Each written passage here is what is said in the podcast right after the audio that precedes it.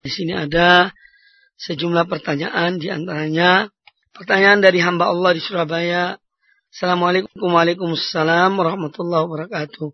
Uh, Ustadz, apa yang terjadi dalam diri saya yang mana apabila saya mendengar ayat-ayat Al-Quran dibacakan dan nasihat-nasihat diberikan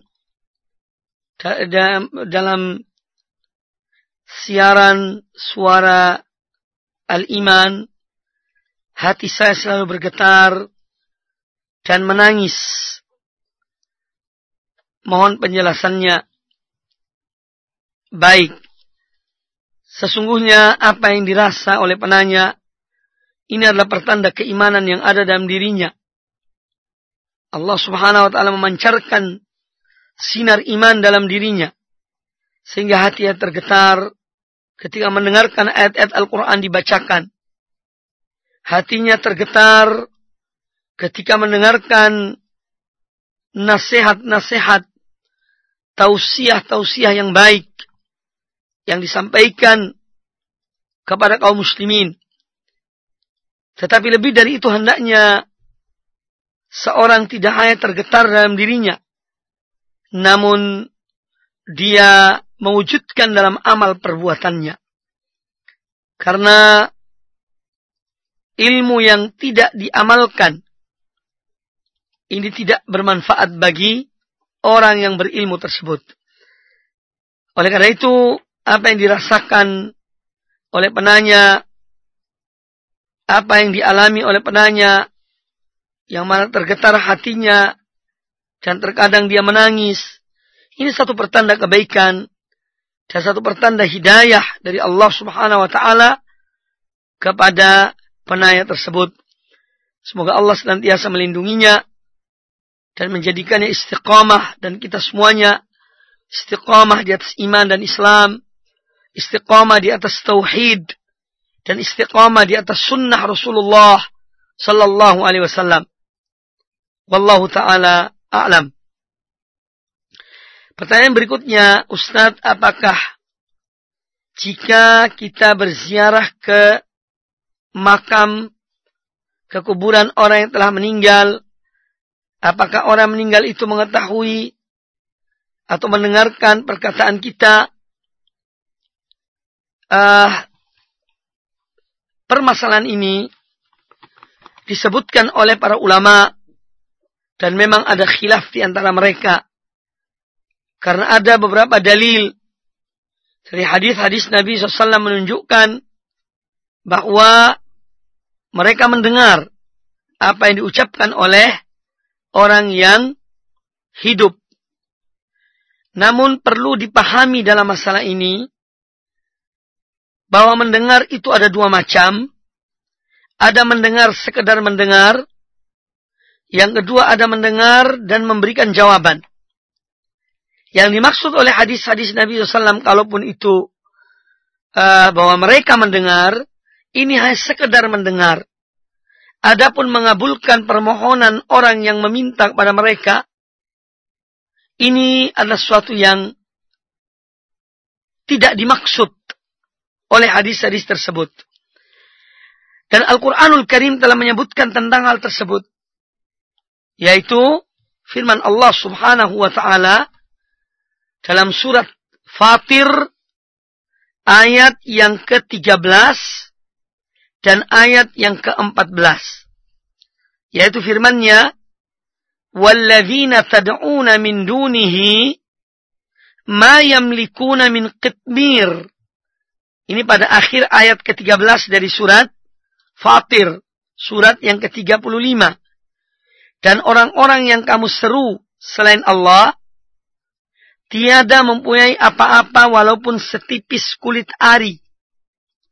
Kemudian Allah Ta'ala berfirman. In tadu'uhum la yasma'u du'aakum. Walau sami'u mastajabu lakum. Jika kamu menyeru kepada mereka, mereka tiada mendengar suara seruanmu. Dan kalaupun mereka mendengar, mereka tidak dapat memperkenankan permintaan kamu. Wa yawmal qiyamati yakfuruna bisyirkikum. Wa la yunabbi'uka mithlu khabir. Dan di hari kiamat mereka akan mengingkari kesyirikanmu. Dan tidak ada yang dapat memberi eh, keterangan kepadamu sebagai yang diberikan oleh yang maha mengetahui. Jadi ayat ini menjelaskan kepada kita kalaupun jenazah orang mati itu mendengar suara orang yang datang kepadanya namun dia tidak bisa memberikan atau memperkenankan jika orang itu memohon kepadanya. Oleh karena itu kita dilarang meminta kepada selain Allah. Kita dilarang berseru kepada selain Allah Subhanahu wa taala. Uh, di dalam masalah ini ada sejumlah pembahasan yang telah disebutkan oleh para ulama di dalam kitab-kitab mereka yang mudah-mudahan pada suatu kesempatan bisa disampaikan secara terperinci dalam masalah ini. Wallahu taala a'lam. Pertanyaan berikutnya, Ustadz dari Sumber Rejo Bojonegoro dari Pak Darmaji pertanyaannya, Ustadz, uh, bolehkah memasang tulisan Allah dan Allah dan Muhammad di dinding? Uh, sebetulnya dalam masalah ini, apabila kita kembali kepada kehidupan orang-orang yang telah mendahului kita dari kalangan sahabat, para tabi'in, tabi'ut tabi'in, dan ulama-ulama muslimin, seperti imam-imam yang empat, kita tidak akan menjumpai satu riwayat dari mereka. Bahwa mereka memajang kata Allah dan Muhammad di rumah-rumah mereka. Karena yang lebih utama dari itu adalah Bagaimana seorang beriman kepada Allah dan beriman kepada Rasulnya. Bagaimana seorang berzikir kepada Allah dan mengikuti Rasulnya. Ini yang lebih utama daripada sekedar memajang. Tetapi seorang jauh dari tuntunan Allah dan Rasulnya. Maka dari itu kami uh, cenderung kepada tidak dianjurkannya seorang memajangkan kalimat-kalimat tersebut di rumah-rumah mereka. Tapi lebih dari itu bagaimana seorang mengamalkan kandungan Quran dan Sunnah, bagaimana seorang meningkatkan imannya kepada Allah dan Rasulnya, dan mengikuti agama Allah dan agama Rasulnya. Wallahu ta'ala a'lam. Kemudian pertanyaan berikutnya.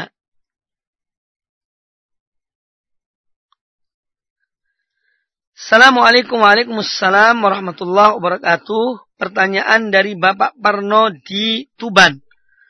Beliau bertanya, bacaan dan amalan apakah yang lebih afdol untuk mendoakan keluarga yang telah meninggal?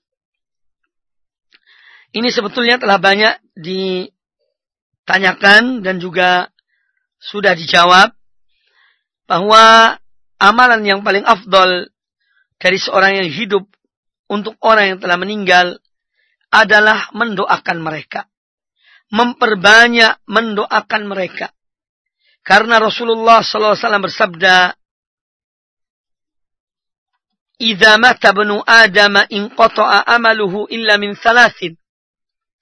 Apabila anak Adam telah meninggal, maka terputus amal perbuatannya, amal ibadahnya kecuali tiga hal. Sodaqah jariyah, sedekah jariah atau ilmin yuntafa'u bihi atau ilmu yang bermanfaat. Dan yang ketiga adalah awaladin solihin yad'u atau anak yang soleh yang mendoakan orang tuanya. Maka tuntunan yang diajarkan oleh Rasulullah sallallahu alaihi wasallam agar kita mengamalkannya untuk orang yang telah meninggal, yang paling afdol adalah seorang mendoakan mereka. Kita mendoakan mereka. Ini yang paling utama. Kemudian seorang anak juga boleh, selain dia mendoakan mereka, kedua orang tuanya, dia memberikan atau memberikan sedekah dan dengan, dengan niat untuk kedua orang tuanya. Misalnya ada pembangunan masjid. Lalu dia ingin beramal untuk kedua orang tuanya, maka dibolehkan dia misalnya menyumbang uh, semen untuk pembangunan masjid tersebut. Kemudian niatnya adalah agar ganjaran dan pahalanya kepada kedua orang tuanya. Ini juga uh, dasar-dasarnya adalah kuat. Jadi amal yang paling afdal adalah mendoakan orang yang telah meninggal itu. Kita mohon pada Allah Ta'ala supaya Allah Subhanahu wa taala memberikan kepada mereka tempat yang luas, melindungi mereka dari azab api neraka, ya dan seterusnya dari doa-doa yang baik yang kita dianjurkan oleh Allah Subhanahu atau diperintahkan oleh Allah Subhanahu wa taala dan rasulnya untuk mengamalkannya. Maka uh, amalan yang paling utama adalah mendoakan orang-orang yang telah meninggal. Wallahu taala a'lam. Kemudian pertanyaan berikutnya,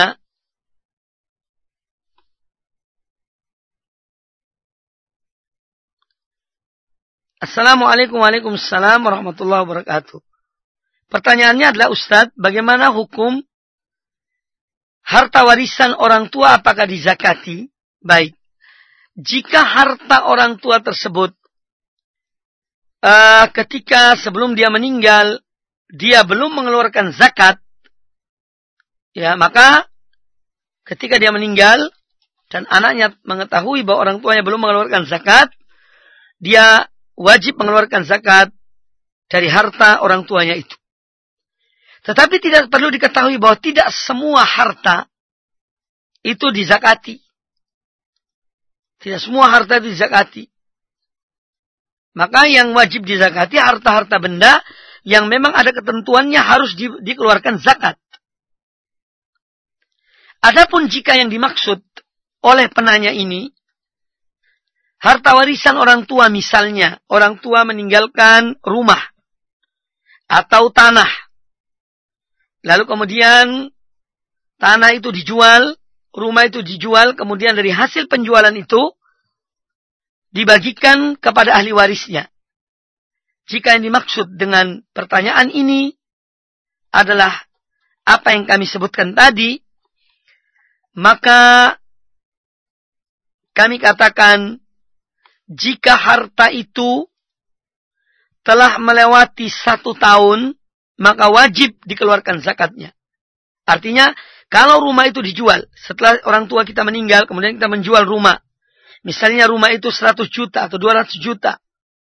Kalau uang ini tidak dibagikan dan masih tetap disimpan misalnya di sebuah tempat atau di sebuah bank dan sampai mencapai satu tahun uang ini berada di bank tersebut maka harus dizakati.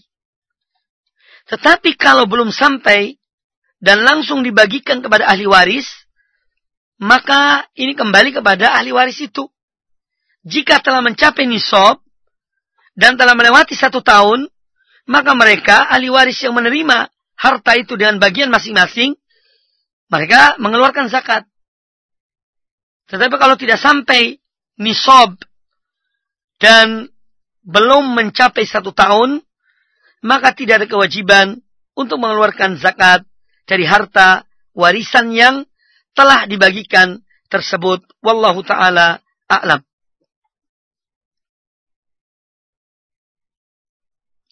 Pertanyaan berikutnya Ustaz, apakah apa hadisnya kalau hari Jumat kita disunahkan untuk membuka toko setelah sholat sunnah? Nah, sebetulnya ini yang dimaksud dan pertanyaan ini kaitannya adalah dengan berjualan setelah sholat Jumat. Ya, jadi ayat Al-Quranul Karim mengatakan, فَإِذَا قُذِيَتِ الصَّلَاةُ فَإِذَا قُذِيَتِ الصَّلَاةُ fantashiru fil ard. Dan apabila sholat telah, Jumat telah selesai, maka bertebarlah kalian ke di muka bumi ini. Wabtagu min fadlillahi. Dan carilah anugerah Allah kepada kalian. Wadhkurullaha kathiran. Dan perbanyaklah kamu mengingat Allah.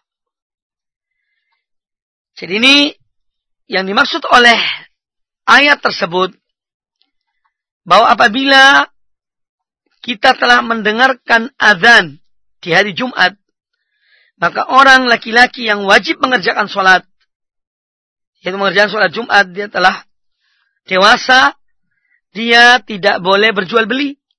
Tapi dia harus segera pergi ke, mas, ke masjid untuk mengerjakan sholat Jumat. Jadi, jual beli sebelum mendengarkan azan, itu dibolehkan. Tidak ada larangannya. Demikian pula jual beli setelah mengerjakan sholat Jumat. Dibolehkan. Dan tidak adalah larangannya. Adapun pertanyaan ini yang berbunyi tentang hadis, uh, uh, apakah ada hadis yang mana kita dianjurkan atau disunahkan untuk membuka toko, artinya berdagang setelah sholat Jumat, wallahu a'lam kami tidak mengetahui tentang hadis tersebut. Artinya bahwa seorang berjual beli sebelum sholat Jumat pun dibolehkan. Tidak ada larangan. Yang dilarang itu adalah seorang yang akil, balik, sudah dewasa. Dia seorang laki-laki. Dan dia telah balik dan akil. Setelah dia mendengarkan sholat Jumat. Itu dia tidak boleh berjual beli. Dia harus meninggalkan jual belinya. Dia harus berangkat ke masjid untuk mengerjakan sholat Jumat. Wallahu ta'ala a'lam.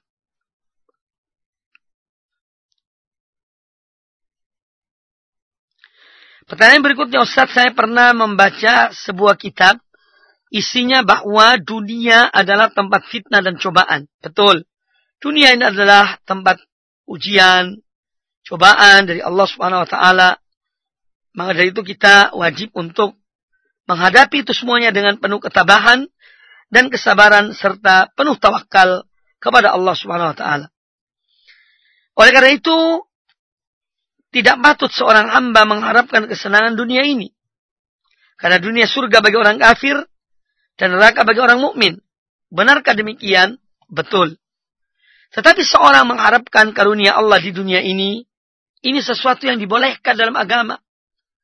Kita mencari nafkah untuk mencukupi kehidupan kita, kehidupan keluarga kita, ini adalah perintah agama dan tidak dilarang oleh agama.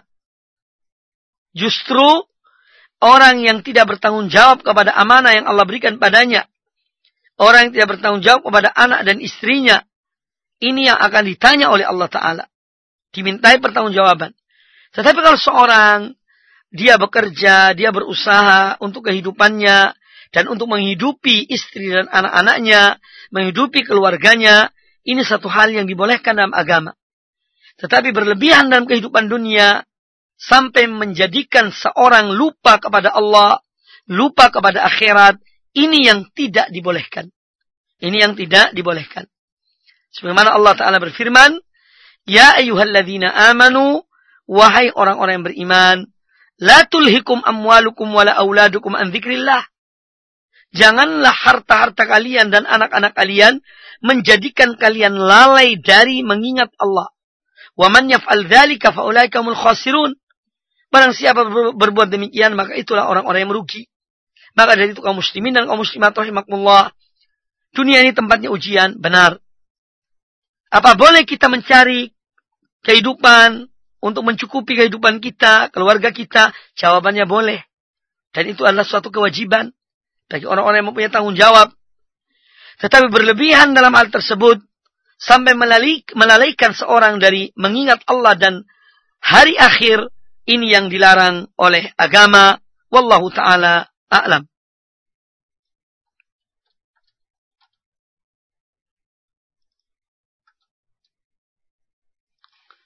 Kaum muslimin dan kaum muslimat rahimani wa rahimakumullah. Pertanyaan berikutnya Ustadz, bagaimana hukumnya seorang wanita atau istri yang sedang hamil kemudian ditalak oleh suaminya? Para ulama menyebutkan bahwa uh, mentalak seorang istri dalam keadaan hamil ini termasuk talak yang sah. Jadi artinya dibolehkan. Kalau memang itu terjadi, dibolehkan. Ya, jadi uh, mentalak wanita atau istri yang sedang dalam keadaan hamil dari hukum talak itu adalah sah talaknya dan jatuh talak. Dan tetap suami mempunyai kewajiban memberi nafkah kepada istrinya karena ada atau kepada wanita yang ditalak itu. Karena dia dalam keadaan hamil dan dia mempunyai bayi dan bayi itu adalah bayi uh, suaminya. Oleh karena itu dia wajib memberikan nafkah kepada istri tersebut sampai dia melahirkan anaknya dan dia wajib memberikan nafkah kepada uh, istri tersebut ketika dia menyusui anak tersebut. Wallahu taala a'lam. Demikian apa yang disampaikan mudah-mudahan bermanfaat bagi kita semuanya. Uh, karena waktu yang terbatas maka itulah pertanyaan-pertanyaan dapat kami jawab. Semoga bermanfaat. Aku qauli hadza wallahu taala a'lam. Subhanakallahumma bihamdika asyhadu an la ilaha illa anta astaghfiruka wa atubu وصلى الله وسلم وبارك على نبينا وعلى آله وصحبه أجمعين والحمد لله رب العالمين والسلام عليكم ورحمة الله وبركاته.